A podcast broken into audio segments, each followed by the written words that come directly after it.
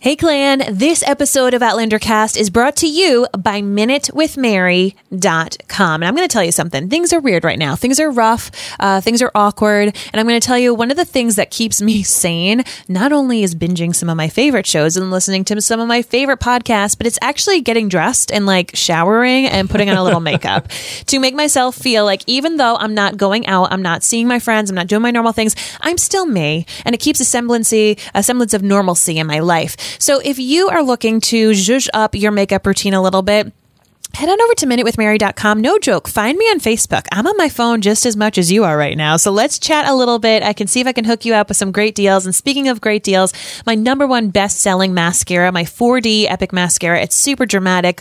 Going to make your lashes look like you have false eyelashes on. It's on sale for all of our podcast listeners this month, the month of March. You can go to Minute With Mary dot com slash discount. Remember, I ship to Australia. I ship to New Zealand, Canada, Mexico, the U K. I ship all over the place in the world. A whole bunch of different countries. So check that on out. Minute With Mary dot com slash discount. Do you remember me telling you about a, a former patient of mine? Graham Menzies. Menzies? No. McCollum's. It was. Do you know what I finally realized? After all these years, just how much I owe him. You know, his death had a profound effect on me, so much so that I took a leave of absence from work and went to London with Brianna. And that was where I learned of Reverend Wakefield's passing. Had we not attended that funeral, we would never have crossed paths with Roger. Or, or found you.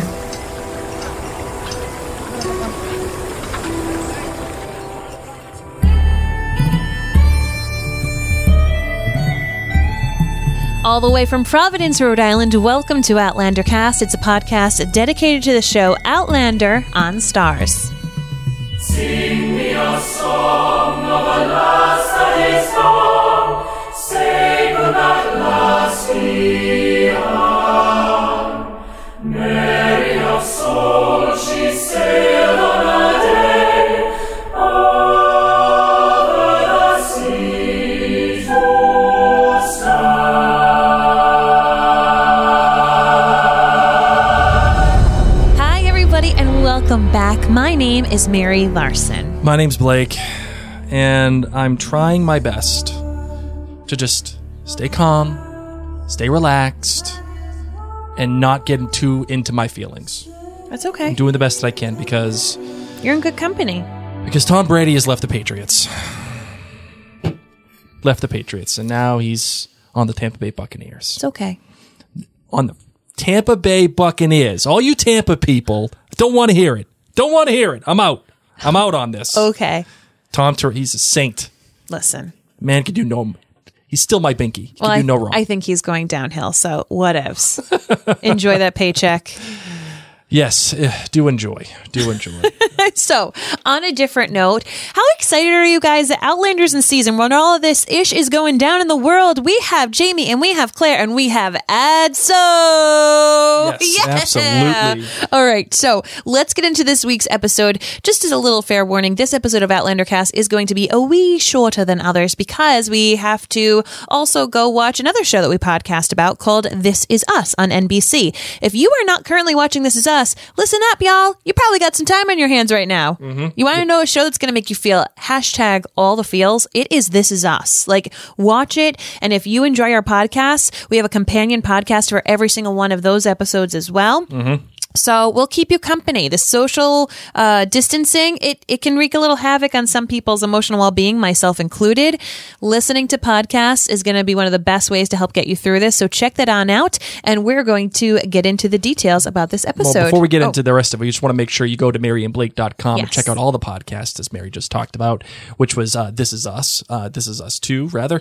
Uh, whether it's the Game of Thrones podcast called The North Remembers, or it is uh, Rise Up, the Hamilton podcast, podcast. We have many, many, many, many different kinds of podcasts that happen at mary and blake dot com, including also a blog series about The Handmaid's Tale that I'm writing, which I'm very excited about. And that is that. So, Marvin, you ready to get into this uh, to this bad boy? You betcha. Let's do it.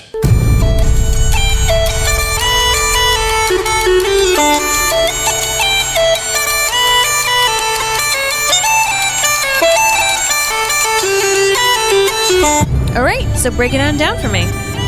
Okay, so the episode title was the uh, is called Perpetual Adoration, which obviously is a thing that happens when this uh, people try to adore the Blessed Sacrament at um at church. What people don't leave it, they don't they don't leave its presence. It's a it's a thing in the Catholic Church that happens a lot, and, well, not a lot, but at, during the time, and um you know, I think it's I think it's fitting because Claire, throughout her whole time with uh, with Frank, never let go of Jamie. Mm-hmm. Never, you know, is a perpetual adoration of mm-hmm. Jamie, uh, much to Frank's chagrin, in my opinion. So I, I feel like this title is is very smart on a, on a couple of different levels, Agreed. Which I really liked. The writers were Allison Evans and Steve Kornacki. So you don't know them. They're brand new to Outlander. Okay. Uh, Allison Evans is actually a relatively new writer in the, in the, in the business. Uh, her first credit took place in twenty fifteen. Uh, she actually wrote for the show Bates Motel, which is uh, actually formerly run by Lost creator, well, Lost showrunner Carlton Cuse. And she also wrote for a television show called Chance. Now, it feels to me that these two are partners, like the, they write together, kind of okay. like Elizabeth Berger and uh, Isaac Aptaker in, the, in This Is Us, mm-hmm. um, because Steve Kornacki also wrote on um, uh, on Chan- on Chance, the show, and on Bates Motel. It also happened to be the same episodes that they that they wrote together. And he's also written on uh, Boardwalk Empire, which mm. is an H B O show uh, a lot of people really love. It's an excellent show. Go watch it if you get a chance. And you should have a chance because we're all quarantined. So you you could do all of the great binging. And the director, this girl, Mira Menon, she's got big, big girl pants. Big girl pants. Okay. Uh, big girl director here. She has directed many episodes of television, including for shows like The Punisher, Titans, The Man in the High Castle, uh, Glow, The Exorcist, Fear the Walking Dead, Halt and Catch Fire, um, and then also For All Mankind, The Terror. I mean, these are this is a this is a big girl, man. She gets it. She knows how to. I don't like the term "big girl" because you're making me think that she's like physically big girl, but you're no, meaning ab- absolutely not, not like grown not, up. Like she she she's. She kicks butt she in, kicks, in her she field. She kicks butt, man. So she she is great. Okay. And, uh, and of course, directing one of my favorite shows of all time, another show that you should um, that you should binge, Halt and Catch Fire. Mm. Man, that's that'll get you through. Yeah. That'll get you through. Okay, what I do you did. got for your kilt rating? A kilt Robin? rating. So on a scale of one to five kilts, I give this episode a solid eight, four point eight five.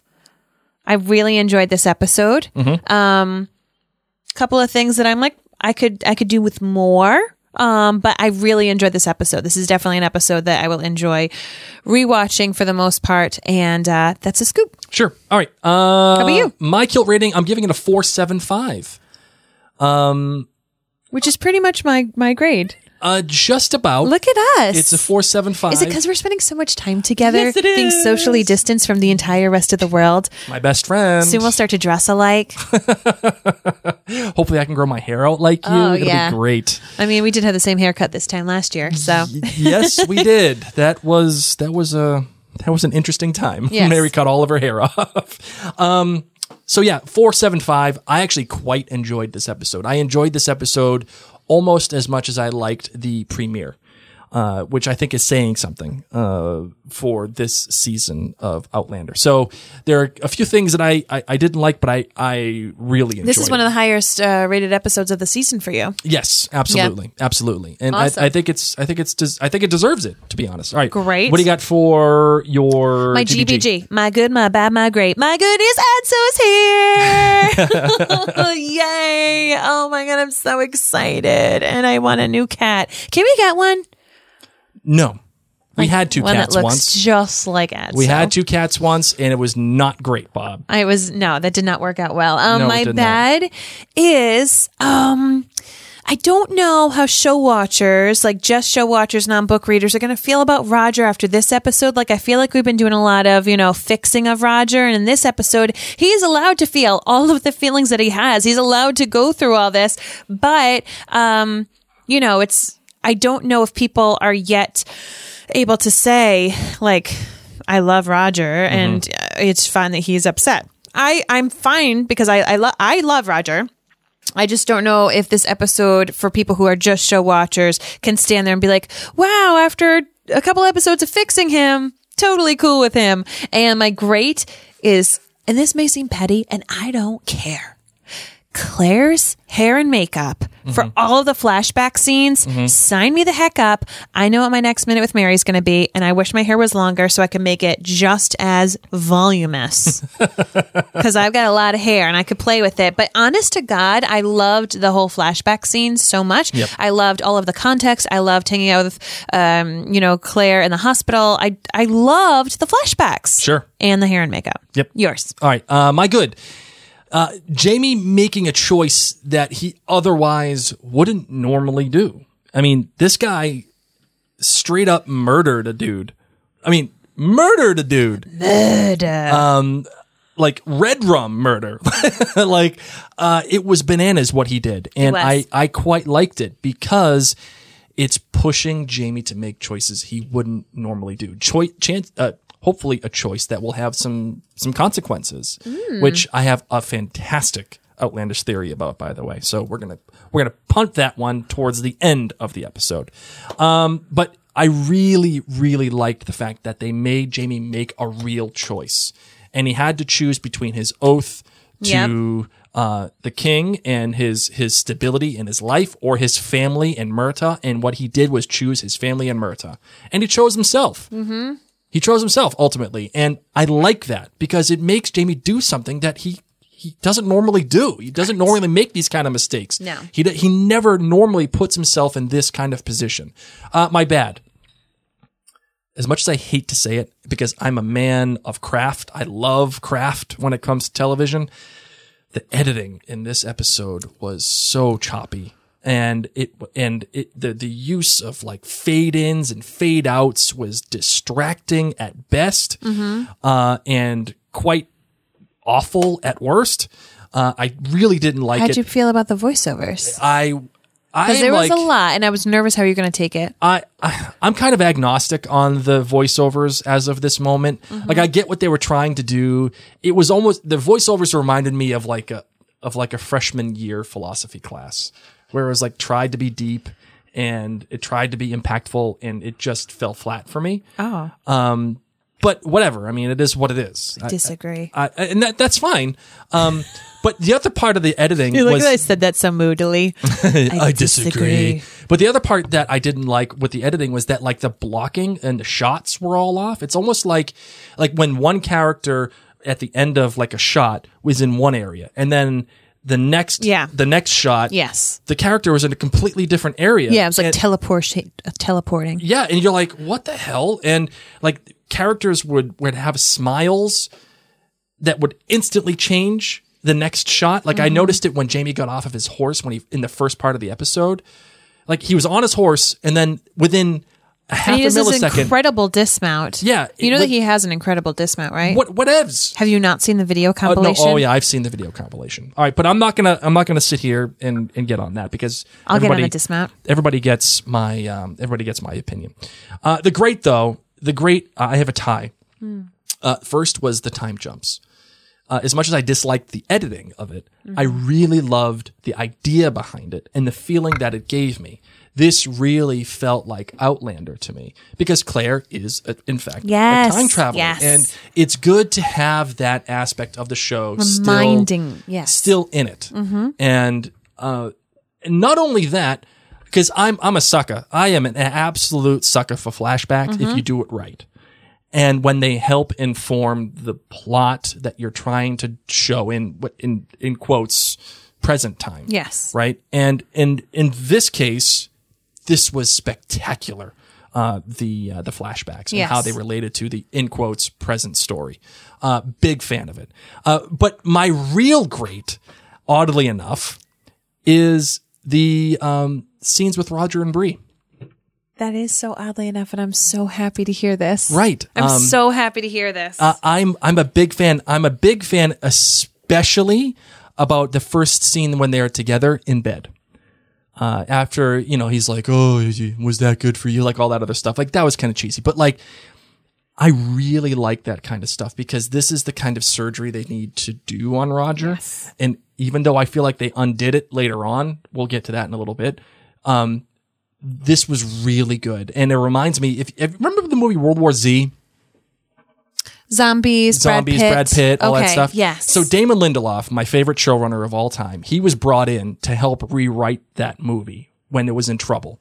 And he's like, I don't. And when he came in, he's like, I don't care about these characters. I don't care about Brad Pitt and the wife and the kids. So the first thing that he did was write it. a scene with Brad Pitt and the wife where the kids, or, uh, where Brad Pitt and the kid, uh, Brad Pitt and the wife are in bed and they just wake up and the kids run into the bedroom and like, we want pancakes, we want pancakes. And Brad Pitt's talking with the wife and yada, yada. And it's like, it's setting the tone mm-hmm. for what is about to come. Mm-hmm. And th- the writing here for the scene in the bed sets the tone for not only how things are between them, but how far they're going to fall yes. later on in the episode. Yes. Because of that, yes. I actually finally freaking care about this relationship. Yay! So that's my great. Awesome. All right. So what else sticks out to you? Okay. So, um, you know, we, we talk about time. We talk about this whole like beautiful imagery that voiceover Claire in, you know, weaves in and out with the spider webs mm-hmm. and, um, I loved, I just, I, you know, the voiceovers didn't bother me. There was a lot of them, but I loved it. I loved having the deeper thought about having this perspective and, um, you know, having these different loves in your life. I, I'm just, I want to know your thoughts because you said it didn't bother you that much. And I was actually nervous that it would. What, the voiceovers? The voiceovers? I mean, because there's no way that otherwise could have been um, shared with you. So I remember back in season one, many, many moons ago, mm. where I said, you know what? I'm done hating on the voiceovers. I'm okay, done. Yeah. I'm accepting them because that's, again, how we talked about last episode with um, the language of Outlander. Yeah. The voiceovers are just part of the language. That's it. Mm-hmm. That and that's what they are. Do I feel like they overused it? Absolutely. I, I feel like it was something that like, okay, we get it. And when you start adding all the different voiceovers in with the editing on top of it, with like the, the, the zoom, like the, I mean, sorry, the, the, the fade ins and outs, there's just like, and cuts and like, wow. And, and scenes were, you know, ten seconds long and then twenty seconds long and then in three minutes, it's like, wait, what is the language that we're talking about here? Um, no, the, the, vo- the voiceovers didn't bother me. I'm not upset about them. I'm just, okay, they, they, they tried yeah. to tell a story. They tried to give you this perspective of time mm-hmm. versus memory, and memory uh, is, um, you know, the, the devil, and time is God, and, the, and they tried to get involved in all of that, and so I could get on board. I'm not going to co-sign, but I'm not going to. Okay. I'm not going to rip the paper up. All right. So where do we go from here? um, should we go with Jamie? Should yeah, let's Jamie? let's do Jamie. Let's let's go all in on Jamie. What stood out with you with uh, with uh, Jamie? Oh my gosh! Walking into that pub and seeing Murtagh's face and asking Jamie to throw a knife at it. Yeah. Do you think he missed the missed the picture on purpose? Because I, I feel like Jamie would he, he would be good enough with a knife. That's a where, good question. Where he he would get it. That's a really good question. I know. I'm awesome. Um. I felt so awkward for Jamie, you know, like uh, Knox just being like, you're my boy. Like yep. we're, we've got each other, you know, we, we, it's so nice to be able to like spend time with someone who, who, you know, I trust in these ways. And then he talks about how he's going to be getting this stuff from Oddsmuir. Mm-hmm. And my favorite thing during that scene was for the quick shot of Fergus, who just went, like awkward face of like, yeah. oh no. Yep. Yep. um, and Jamie takes a deep breath, doesn't let it show, and just kind of soaks it all in. And then, of course, we go upstairs later where they're playing chess, which, like, why is this Jamie's thing? Mm-hmm. Why is he playing chess? With, with some dude, with British officers. Like, it's so sad because I just want to see Jamie play chess with someone who we actually really likes. Sure. You know what I mean? I want to see him and Claire play chess. I want to see him and Roger play. That would probably be a great game, him and Roger, but instead he has to play with all these people who he's just, he's technically playing chess with in yep. the real world. You know what I mean? Yep. Um, and then... And then the letter comes out. Yeah. I did. Did you expect this murder to happen? Uh, I I did, uh, and I'll, I'll tell you why. Because of uh, Chekhov's gun. That's what happened. Uh, anytime you introduce a gun in the first act of a, a, a play, a show, or a scene, that gun is going to be used later on, and that's exactly what happened here. Jamie sits down. Uh, we know that this letter is coming eventually. We don't know when. Um, so we already have that timer. We already have the bomb under the table and it's gonna, it's gonna erupt. Mm-hmm. And, and Jamie knows it. So we can sense his tension, but he takes his gun out, sits down, puts the gun next to the chessboard. I said, that's gonna matter later on. That's gonna matter in about five minutes. And the, the gun itself didn't matter. Yeah. Yeah. But you could see the, in fact, I think it was so overt that they put that there purposely, like just to throw you off to, to thinking, oh, the gun's going to be used, but it really wasn't. It was something else. Yeah. It's a little bit of misdirection, but that I think that, um, that conflict and that murder was definitely telegraphed. Um, especially because Knox has this, has this moment with Jamie. He's like, well, you know, if there was anybody that I would want to go into battle with, it'd be, it'd be with you. And I'm sad that we're not going to be doing it together. Yada, yada. Okay. We're besties all of a sudden.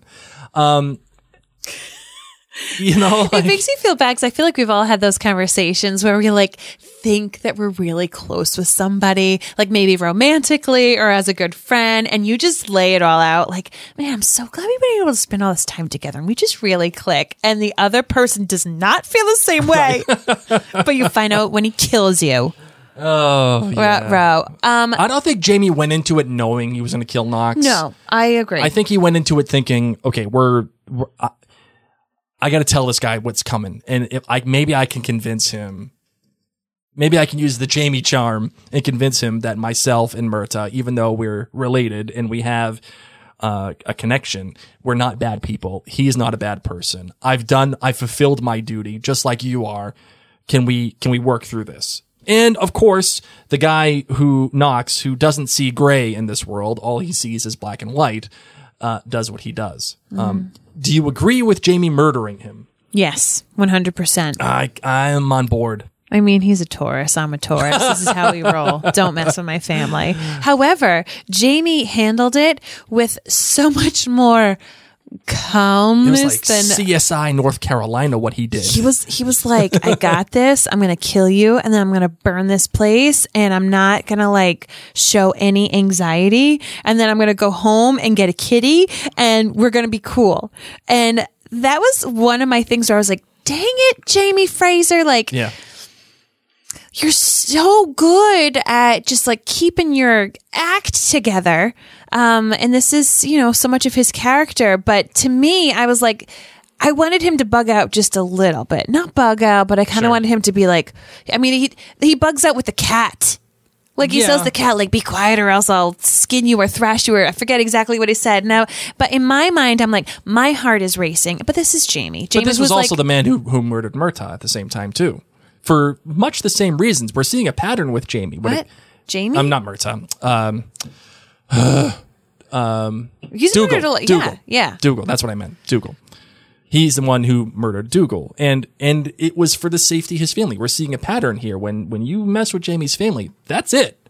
No, I know. I know. I'm just saying, to me, I was so anxious. And I was like, how is he keeping his act together so well? Oh, yeah, it's Jamie. Mm-hmm.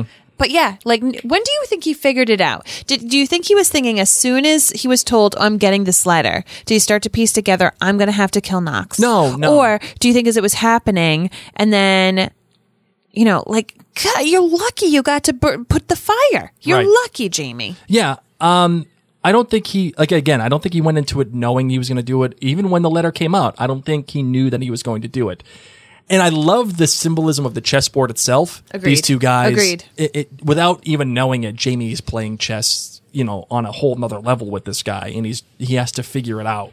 And these are moves that they're mm-hmm. making in between each other. Yeah. Uh, really good symbolism there. So. Okay. Um, again, you could tell that the writing is done by people who have written on, on big time shows. Agreed. And you could tell that the direction was done by people, by a woman who's, who's done big time shows. You can feel it. You can yes. sense it. They're- so now Lieutenant Knox is dead. Uh, they're not going after the regulators anymore. Yep. Is someone still set on catching Murtagh, or was it just Lieutenant Knox? What do you mean? Like, so. The regulators were forgive, not forgiven, but, you know, whatever. Well, we won't go after the regulators. Yes. Is anyone else now in charge of going after Murtagh Fitzgibbons? Oh, oh, okay. I see what you're or saying. Or was that just Lieutenant Knox's? No, I'm sure that somebody else is going to have to step up and do the whole thing. And and that's one of the part of my outlandish theory. So I I, I can't okay. I can't I can't get involved in that. So we're gonna we're Let's gonna whistle past Claire. That graveyard. So one of the things that you and I both remarked upon after seeing this episode is that we really liked seeing how Claire's decision was made about why to go back yep. to the U K. Yep. You know, um, oh, and Mister Menzies. Yeah, and I love oh the, the call out here for, for Graham Menzies. Um, what do you mean? Well, it, Graham McTavish and Tobias Menzies. Uh, that's just a wonderful circumstance. I'm sure that it is. Yes. But I, I just, I feel like that's a really cool thing. Like, in, in my head canon, they okay. totally did that purposely, just to honor those two guys. How much did you love him? Um, I really liked him, and I, and I liked him because he loved his wife so much. And I, you know, not to sound like too much of a brown noser, I get it. I don't really understand the communion thing. So for those of you who don't know, I was Catholic for like nine months of my life, and meaning as a baby. And then my family became Protestant. So I don't really understand, what was it that Graham would do? The, the perpetual adoration. Yeah. Like, I don't really fully understand. And you were like in Catholic school for your entire life. So do you not understand either? Well, let me, so I. So someone this. has to be there to watch over it. Yes. Right. Yes, and Why? nobody can leave it. Well, let, let me let me bring like it up. Like ever, like it can never. Like, is there someone in a Catholic church right now down the road? Uh, well, let's see. Hold on, hold on. Okay, you, you gotta. Uh, uh, here we go. This comes from New Advent, the website. I want to make sure I get this right, so I don't mess. I don't uh, upset Catholics. Um, well, how about we just have someone explain it to us, and we'll read it in the listener feedback. Okay, hold on, because well, you don't know if this website's real. No, it's real. I'm looking at it right now. A term broadly used to designate the practically just because uninter- it's on the web doesn't mean it's real. You, would Would you like me? Fine. Uh, an, uninter- an uninterrupted adoration of the Blessed Sacrament. The term is used in a truly literal sense, that is to indicate that the adoration is physically perpetual, and more frequently, in a moral sense, when it is interrupted for only a short time for imperative reasons or through uncontrollable circumstances, to be resumed, however, when possible, or it may indicate uninterrupted, uninterrupted adoration. So it's it's meant to like show the devotion, uh, and it's supposed to happen for a day or a few days, or is in the devotion up to forty hours. Um, so that's that's what's happening. It's the Blessed Sacrament is meant to be adored and watched over. Doesn't and, it go stale if it's sitting out for seven days? I don't know. I don't know. I'm, I'm, I just stats are for nerds, man. Okay. That's all I'm going to say. Well, someone else will explain it to me. All right. So we've got just the sweetest little puddin'. All right. Just, just chilling in a lot of pain, but like, okay, doc, we'll, we'll get this stuff. We'll get this surgery taken care of. Right. And the way that his interacting with Claire reminded her so much of Jamie, and how carefully Claire talks about Jamie. Yeah. You know, like, oh no, he wasn't American. Yep. And I love that Claire is able to like bite her tongue a bit. Sure. Because I know for me, I'd be like, oh my God, Graham, pull up a chair. Let me tell you about the love of my life. You he know? Had this really bad accent. He wore Tom Brady jerseys on Facebook Live. So, um, but those moments were really, really sweet. And then seeing Claire's reaction when she lost this patient. Mm-hmm.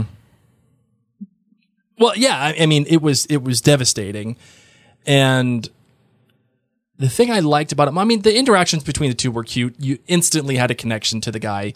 I mean, specifically because he has this Scottish accent. You already, as a viewer, have this pull to somebody who has a Scottish accent. It is it is what it is, right? Um, and his his adoration of his wife and how um, he was doing his best to memorialize her. Uh, and he's staying there. That's it. He can't leave his wife. That is something that is very special. And you can connect to that as a, a human being, number one, but as someone who's ever been married or in a long-term relationship, you get it. Mm-hmm. I think the thing that matters most here in this flashback, even though we we get a chance to get to know this guy and we care about the relationship between the two, is the fact that it sheds light on why Claire goes back to Scotland to begin with, and why, how some of it was even inspired by Frank, um, who wanted to take Bree to England. Yes. And this is also an inspiration to help fix the relationship, a, a, a, a timid, cool relationship at best between Bree and Claire. Mm-hmm. And that's really special. It is. Because we always got, we, like, as a viewer, I never got the real sense of why Claire was going back other than just cuz. Uh, I remember it was for, like, at the time in Dragonfly and Amber, I think it was something along the lines that it was Reverend Wakefield's funeral, and that's why she went back. But I, like, I never understood that. Like, I felt like it was just there. But, agreed. Yeah. In the show, it just makes you seem like they must have gotten noticed of his funeral and came on over. Yes. Correct. Yes. And uh, the other thing that I actually quite liked about um, Graham Menzies is that he says something along the lines of, uh, it's just another scar or something like that. And if I remember correctly, Jamie says the same exact line at one point uh, when he when he's injured, and he tells Claire something along the lines of, oh, it's, it's just another scar. Or something like that. Wasn't it his voice, though, in this episode? It sounded like it. We'll have to play it for listener feedback and, like, really, like, dissect it. Yes. If it was Jamie's voice. It sounded like, I remember thinking, oh, wow, that's, that's, that's like, is it just, cool... you sit there and you're like, is it just because it was a Scottish accent? Right. Is it really him? Right, yeah. Right. Um, and, of course, we have the tie-in here with the penicillin and how mm-hmm. these decisions that Claire is making in the past, again, inform the present, in quotations, on multiple levels, whether it's the choice to go back to Scotland or the choice of making the pen- penicillin and trying to teach Marcelly, correct. Hey, sometimes you got to take risks. Sometimes these things happen and you don't know. Sometimes they're fatal, and it is what it is. And and the episode itself here has this great theme of what do our actions mean? Mm-hmm. What do our, how do our actions affect our future? Mm-hmm. And is our future written or not? You know, can can we actually change yeah. it, or how do we affect it either way? Yeah. And Claire is doing this on multiple levels, whether it is actually inventing penicillin in the seventeen hundreds, uh, helping the Beardsley boys, yep. uh, or being with Jamie. Which, oh, we, loved it. Nope. Loved nope. every second of it. As someone who, like, I don't like blood, and when I see blood on screen, it actually makes me very tense in my neck, like mm-hmm. in my throat and in my neck is where I get not okay. Sure. And then for him just to, like, with blood coming out of his mouth, it was so gross. Uh, how amazing that she was able to find a strain, and Marcelly's right there. Knowing right. exactly what she's talking about, knowing exactly what she needs to look for, mm-hmm. and keeping really, like, being Claire's right-hand girl during during sure. this minor surgery. Yeah, yeah, and, and Marcelly's doing a good job at it. I mean, she seems to be in on it, and the effects on the blood and everything was, it really was spectacular. Yes. I mean, it's just pouring out of this guy's mouth. It just mouth. makes me wonder, like, was there just a little balloon of pretend to... blood that she just popped? Because whatever that the prop was to make that look real, they did a great, gross job. Yeah, absolutely. And and then to even have something like smoke while it's in his mouth. Yeah, yeah. I think that might have been digital. Okay. Well, I, whatever, I, it, it did it for me. Yep, yep. So, and again... This is part of the Outlander language. I like seeing Claire do this kind of stuff. I don't like seeing it all the time, but when you start adding these, all these little things Correct. Together, the time jumps, the surgery, and Jamie. To know that she had this thing happen with penicillin before, and here she is now in the past yeah. with less uh, medical, you know, facilities and tools and everything, and here is her homemade penicillin, just like chilling, ready to go. I think Lizzie was your um, Lizzie was your oh, spirit, was animal spirit animal. In this moment, so gross. Oh, the, she's like holding it all back, holding the light. I would have done the same thing. I'd have just been closing my eyes, holding that little light. Oh my goodness! Um, so, so we need to talk about Bree and Roger. Uh, I do, but I, I want one other thing from from the Claire story Adso? Here. Oh. Uh, no, I I, I I get the whole Adso. He's cute. I don't understand the popularity for this cat. I don't get it yet. I just don't. You don't want one after just seeing him right now? Not at all. Fine. Not at all. Don't want no one longer I, best friend. I have no shares of Adso. Okay? I will not dress the same as you. um, the, I want to get your thoughts on the first sequence with Claire and all of the flashbacks kind of like melded in together uh, and showing the, the passage of time uh, where it's like all the different scenes throughout Outlander and how it's, you know, again, how, how do our choices lead to us where we are? And what did you think of that montage of of Claire and all of the history that she's had on the show? Hashtag all the feels. Yeah. All the flippin' feels. And I mean, and granted, I have rewatched so many of those episodes again and again throughout Droughtlander. Um, but to just have that quickly hit you, it it's like what you think when you're thinking something. Sure. You know, you have kind flashes, of this like flashes yeah. in your mind when you're just reminiscing about memories. And I loved that we could reminisce along with her. Mm-hmm. Yep. Uh, it was, it was special. Oh my God, uh, it made me want to cry. It, remained, it reminded me of This Is Us. Cause like, like I've said before, This Is Us is very good at weaponizing its own mythology. It's very good at manipulating your memory of its own mythology. Mm-hmm. And Outlander has certainly done that with this particular episode, um, which I think is a good thing. Yeah. Um, because it reminds you of the journey that you've been on as a viewer and your relationship with all of these characters. Yeah. Um, so I really like that. And, but one of the things that also stood out to me too, and this kind of leads into Roger and Bree, which is Claire has this great conversation with Bree, knowing that she has to tell Bree that her dad is not Jamie. I mean, that their dad is not Frank, that it's actually Jamie. Mm-hmm. And she's taking her to Scotland to, to like do this. Yes. And Brianna has this great comment after she finds out that Graham Menzies is dead. She's like, oh, you never know what's coming. And she doesn't know at this moment that she's actually going, number one, going back. Bree doesn't know that she's going back to in time to meet her actual dad, that she's going to get married to Roger, that she, all of this stuff that's happening now, like this is like that turning point Correct. For her. Correct. And she doesn't know any, like the dramatic irony and here that's what Claire says. You know, when Jamie comes home, she's like, I was thinking about this patient because because of that moment, because of our conversations, like that's what made me come back. Sure. And how amazing when you're able to have that kind of a reflection. You yep. know, whether it's like what led you to go down a career that you went to, what led you to go on a vacation or a trip that, you know, may have changed your life. Um, it's, it's really awesome when you can have the time and space mm-hmm. to realize why you made such an amazing choice that led you on this great journey. So let's talk about Roger and Bree now that we're here with Bree.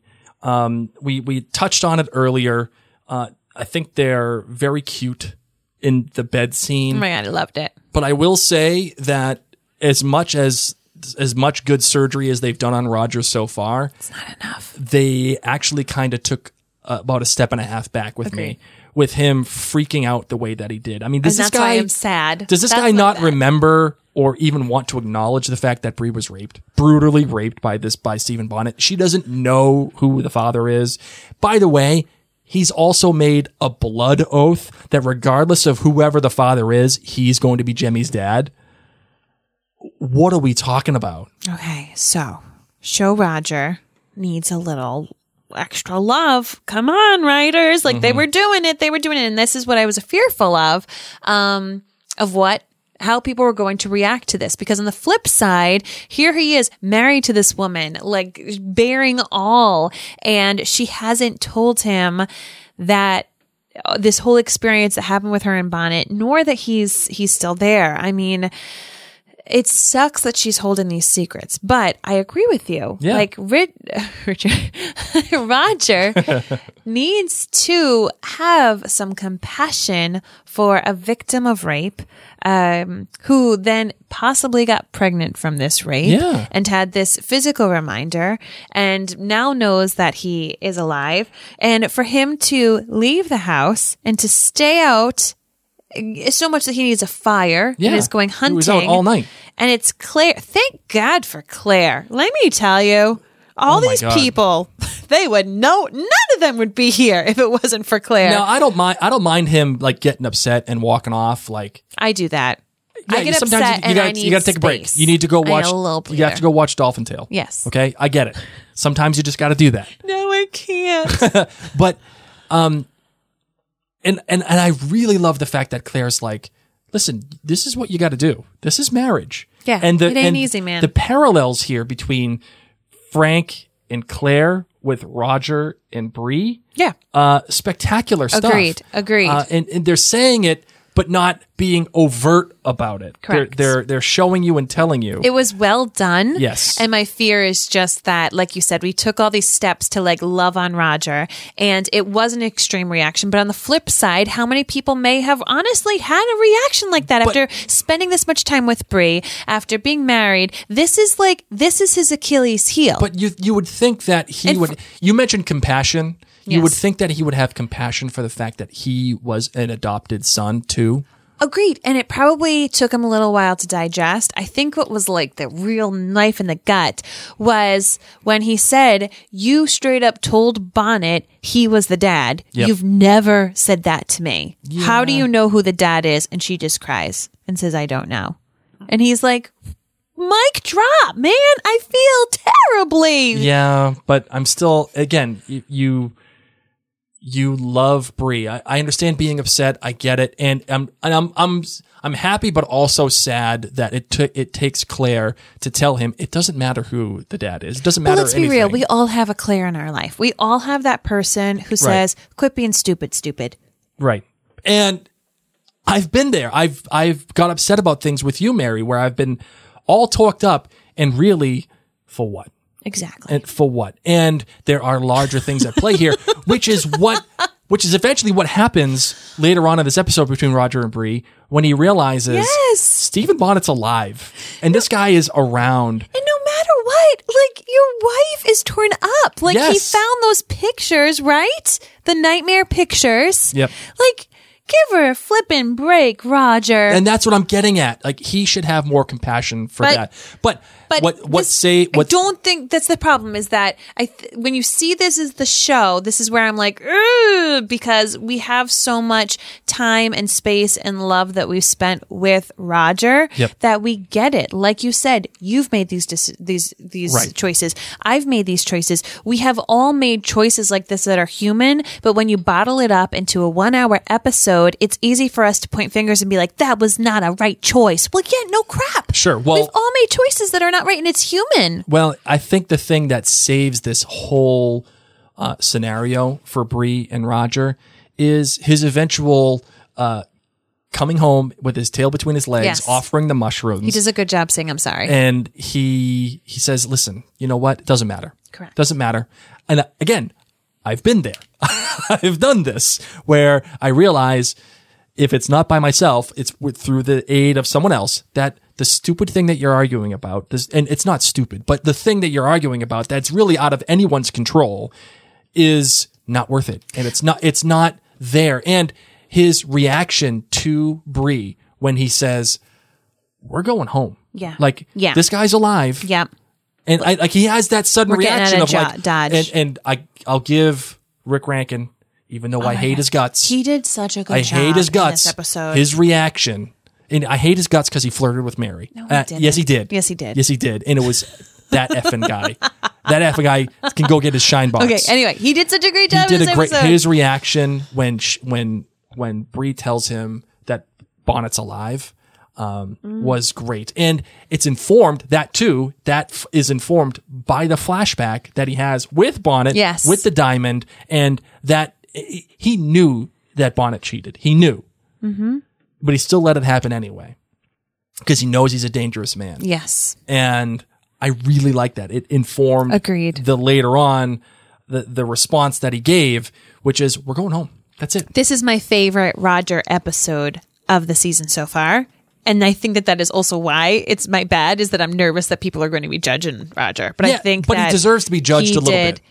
As do all humans. Yes. Well, we don't really well, deserve to be judged, no, but, but he, we are he judged. He does a little bit. He does a little bit because he still keeps making these improper choices. Everyone does. I get it. All right. Uh, so, uh, ladies and gentlemen, unfortunately, uh, this is going to be our conversation for now, unless Mary has uh, anything else. No, no. Um, the reason why we're I doing mean, I this, will, but I'll be bringing it more on the next. We'll episode save it for this week. Save it for the final thought, and then we'll we'll go to we'll go to the listener feedback episode. Uh, we have to go watch This Is Us uh, for our next podcast, which is This Is Us two, which you can find on Mary and Blake dot com. Uh, we're gonna go watch that. So, uh, if you have nothing else for right now, Mary, it's time to get into the outlandish theory of the week. Are you ready for this? Yes, I am. Let's get it done. All right, so here's what it comes down to. Jamie is going to have to answer for what he did to Knox. He has to. You can't just straight up murder a dude and not have consequences. He did.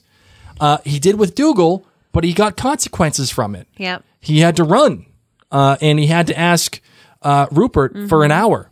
Give me an hour. Uh, granted, it got kind of nullified by the Battle of Culloden, but that still doesn't mean that there weren't consequences coming to Jamie. Uh, in fact, Jamie almost probably could have and should have died on that battlefield, but he didn't. So there has to be consequences for this choice. Even though I like what they did, I like the fact that Jamie chose his family over all of this. Land the plane. Fine. Uh, there has to be consequences. Word's going to get back to Tryon eventually, and things are going to get really complicated for Jamie okay. and Claire, especially because he doesn't. Jamie doesn't have a relationship with the next guy. He doesn't have a relationship with him. Doesn't know him, and the next guy is going to be hunting Jamie and Claire down in some form or fashion. Maybe the battle happens. Maybe it happens after the battle, but Word's going to get back to Tryon, and that is going to be that. And I, I wonder if Jamie and Claire are going to have to be on the same like train as Roger and Bree. Do we get out of here? Do we leave? Do we try to go back to the future? I know Jamie technically doesn't have the uh, the blood to do it, but this is Outlander. Anything's possible. I mean, we're talking about a show where people go through stones to go back to two hundred years. Anything's possible. So I just wonder if something like that's going to happen. Uh, Marvin, are you ready to yes. uh, close this bad boy out? Yeah. Yes. All right, let's do it.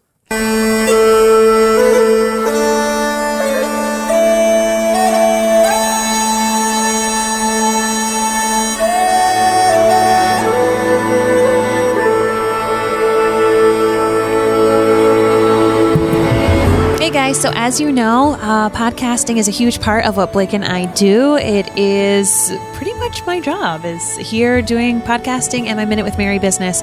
And while people are home and while people are looking for new things to watch and do and to help them feel connected to the community, I would love it if you shared about Outlander and about Outlander Cast. You can share it on your Facebook or Instagram. You can share it in your stories. You can tell a friend when you do a little check-in over the phone, but say, you know what? This show brings me joy. This show brings me amazing characters. Hey, I'll lend you my, my Amazon Kindle ebook, you know, but also check out this podcast. It would be one of the greatest things you can do for us. And also writing us a review on your podcast app of choice. We want to thank L B K eight, who said, all you need is OutlanderCast. All others are a complete waste of time. Mary and Blake are the real thing, real professionals, real fans, real critics, especially Blake, a real couple as made for each other as Claire and Jamie. Really smart and really fun. Thank so thank you. you so much, L B K eight. By the way, I have to add one more thing to my outlandish theory. You think no, not one soldier didn't see Jamie go into that room? They didn't. They, are you telling me not one soldier didn't no, guy know that? Even like brought him his letter. I know. Right. So yeah. somebody knew knows okay. that Jamie's in that room, regardless of whatever Jamie did. They like he, they saw him go in. They didn't see him come out. Okay. Like, come on, man. Yes. Like it's it's happened. I don't care how much C S I he does and fakes the fire. Someone's gonna figure it okay. out. Okay. It's gonna happen. We, uh, so I'm sorry, continue. We want to also thank all of the Outlander cast staff, the bloggers, the editors for making all of this go possible, and also our patrons at Outlander Cast Clan dot com. If you are not yet a member of OutlanderCast Clan, you can still join. We want to thank our most generous patron, uh, patrons, our associate producers, Angie, Candy, Carolyn, Celine, Dawn, Diane, Jeffrey, Jennifer, Marilyn, Maureen, Patricia, Siobhan, uh, Stephanie, and Valerie, and then also our co-producers, Amanda, Ann Lee, Barbara, Dana, Janet, Keelan, Lori Ellen, Marianne, Meredith, Raynal, Sharon, Tina, and Whitney. And last but not least, our executive producers, Ann, Bobby, Dee, Jen, Katie, Kirsty, Martha, Nadja, Peg, and Sarah. Thank you guys so much for giving us the opportunity to uh, entertain you and have fun and talk about Outlander. We're living in strange times right now. And we got think, each other. Think, we got each other. We got Outlander. And we got podcasts. And we're going to have fun with it. So, so thank you. Everybody, thank you so much. And uh, stay safe out there. And uh, Tom, if you're listening, it's okay, buddy. I still we'll love you. you. I forgive you. You're still, you're still a saint. You're still my binky. All right. I love you, Tom. Bye, everybody. Good night.